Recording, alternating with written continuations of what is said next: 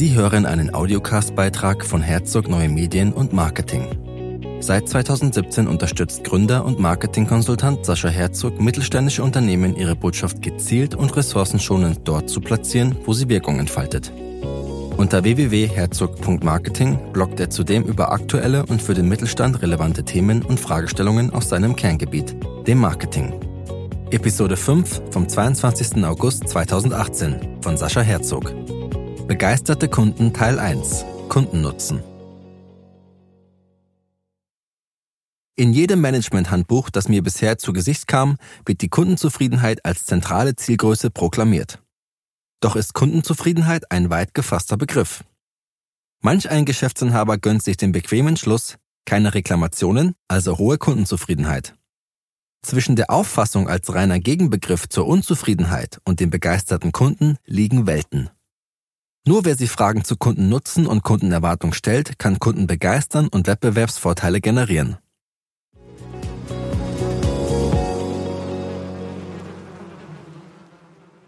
Nutzen ist die Grundlage jeden Geschäfts. Der Erfolg eines jeden Unternehmens hängt wesentlich von der Stiftung von Kundennutzen ab. Nur ein Produkt oder eine Leistung, welche für eine ausreichend große Klientel Nutzen stiftet, kann erfolgreich vermarktet werden. Deshalb enthält ein vollständiger Businessplan immer eine Beschreibung des sogenannten Nutzenversprechens, zu Englisch Unique Selling Proposition, kurz USP. Gelingt es nicht, dieses Kapitel schlüssig zu Papier zu bringen, dürfte sich die Suche nach Kapitalgebern harzig gestalten. Die Frage, welchen Nutzen soll das Unternehmen seinen Kunden bieten, ist eine zentrale strategische Leitfrage des Marketings. Ob sich gestifteter Kundennutzen auch in einen finanziellen Einkommensstrom, auch Revenue Stream genannt, ummünzen lässt, ist dann noch eine Frage zweiten Grades. Eine alles andere als triviale Erkenntnis liegt darin, dass auch das tollste Produkt oder die beste Dienstleistung nur Nutzen stiftet, wenn sie ein bestimmtes vorhandenes Bedürfnis adressiert. Eine Problemlösung kann nur dem verkauft werden, der auch wirklich ein Problem hat. Zitat 1 von Christian Homburg und Harley Kromer. Nutzen resultiert für den Kunden aus der Befriedigung seiner Bedürfnisse. Von Kundennutzen kann also nur dann gesprochen werden, wenn tatsächlich ein Bedürfnis beim Kunden vorliegt und dieses durch eine bestimmte Unternehmensleistung auch oder zumindest teilweise befriedigt wird. Zitat Ende.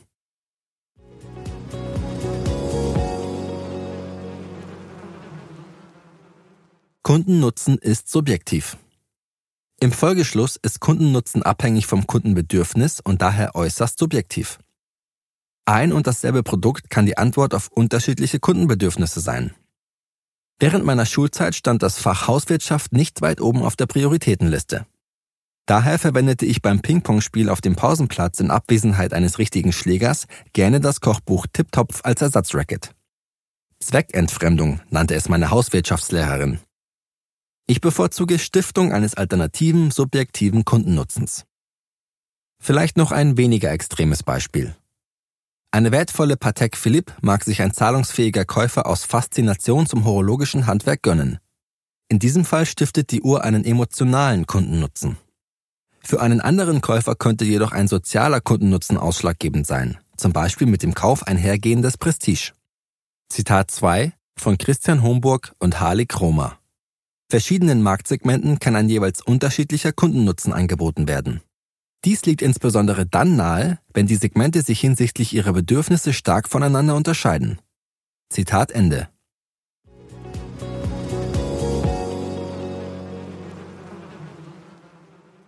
Sollgröße, Nutzenerwartung. Auf die Kundenzufriedenheit wirkt sich jedoch nicht der Kundennutzen allein, sondern auch diesbezügliche Erwartungen aus. Entsprechend eines angestrebten Nutzens stellen Kunden bestimmte Erwartungen an ein Produkt oder eine Dienstleistung. Der wahrgenommene Nutzen wird dann einem Vergleich mit dem erwarteten Nutzen unterzogen. Zufriedenheit ist damit das Resultat eines Soll-Ist-Vergleichs. Wenn ich mit einem qualitativ klar minderwertigen Aldi-Toaster zufriedener bin als mit einem höchsten Qualitäts- und Designansprüchen genügenden KitchenAid Design Toaster, dann liegt das an der höheren Erwartung, die ich an das teure Markenprodukt stelle. Kundenzufriedenheit ist gegeben, sobald der wahrgenommene Nutzen mindestens dem erwarteten Nutzenniveau entspricht. Folglich schließt erfolgreiches Kundenzufriedenheitsmanagement immer auch das Management von Kundenerwartungen mit ein. Erwartet der Kunde, dass sich seine über Jahre vernachlässigte Homepage innerhalb weniger Minuten auf Platz 1 der Google-Suchergebnisse befördern kann, und ja, diese Kunden existieren tatsächlich, wird er mit hoher Wahrscheinlichkeit enttäuscht. Es liegt also in meinem Interesse als Anbieter klarzustellen, was der Kunde von meiner Leistung erwarten kann, wenn ich an einer über dieses Geschäft hinausgehenden Zusammenarbeit interessiert bin.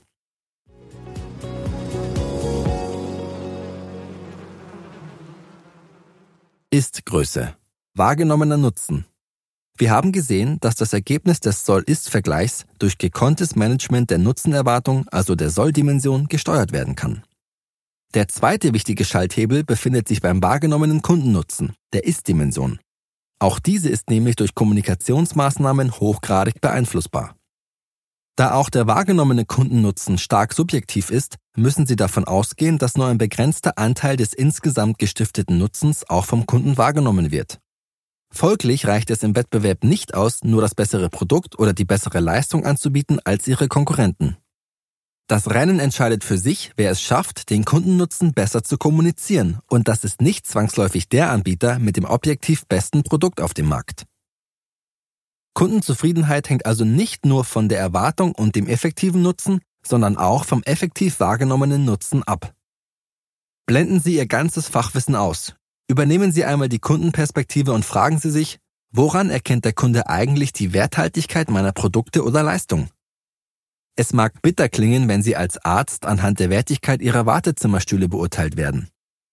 Diese tangiblen, für den Kunden zugänglichen Faktoren sind aber häufig herangezogene Qualitätsindikatoren. Zitat 3 von Hermann Scherer. Eine nicht kommunizierte Leistung ist eine nicht erbrachte Leistung. Wir haben heute nicht nur eine Konkurrenz um die Qualität, sondern auch eine Konkurrenz um die Kommunikation der Qualität. Zitat Ende.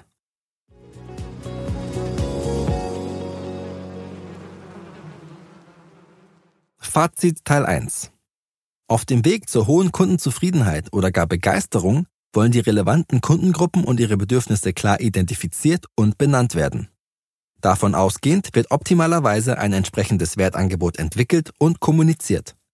Entgegen der landläufigen Meinung bezeichnet Marketing nicht die Verbreitung übertriebener oder unrealistischer Nutzenversprechen, sondern eher die gezielte Ansprache von auf dem Markt vorhandenen Kundenbedürfnissen mit dem richtigen Wertangebot. Einfach mal in den Wald zu brüllen verspricht nur bescheidenen Erfolg. Ohne Problem, kein Bedürfnis, kein Nutzen. Ist eine möglichst spezifische Kongruenz von Kundenbedürfnis und Wertangebot hergestellt, können Sie Ihre ganze Energie auf die Lobpreisung der von Ihrem Unternehmen angebotenen Problemlösung verwenden.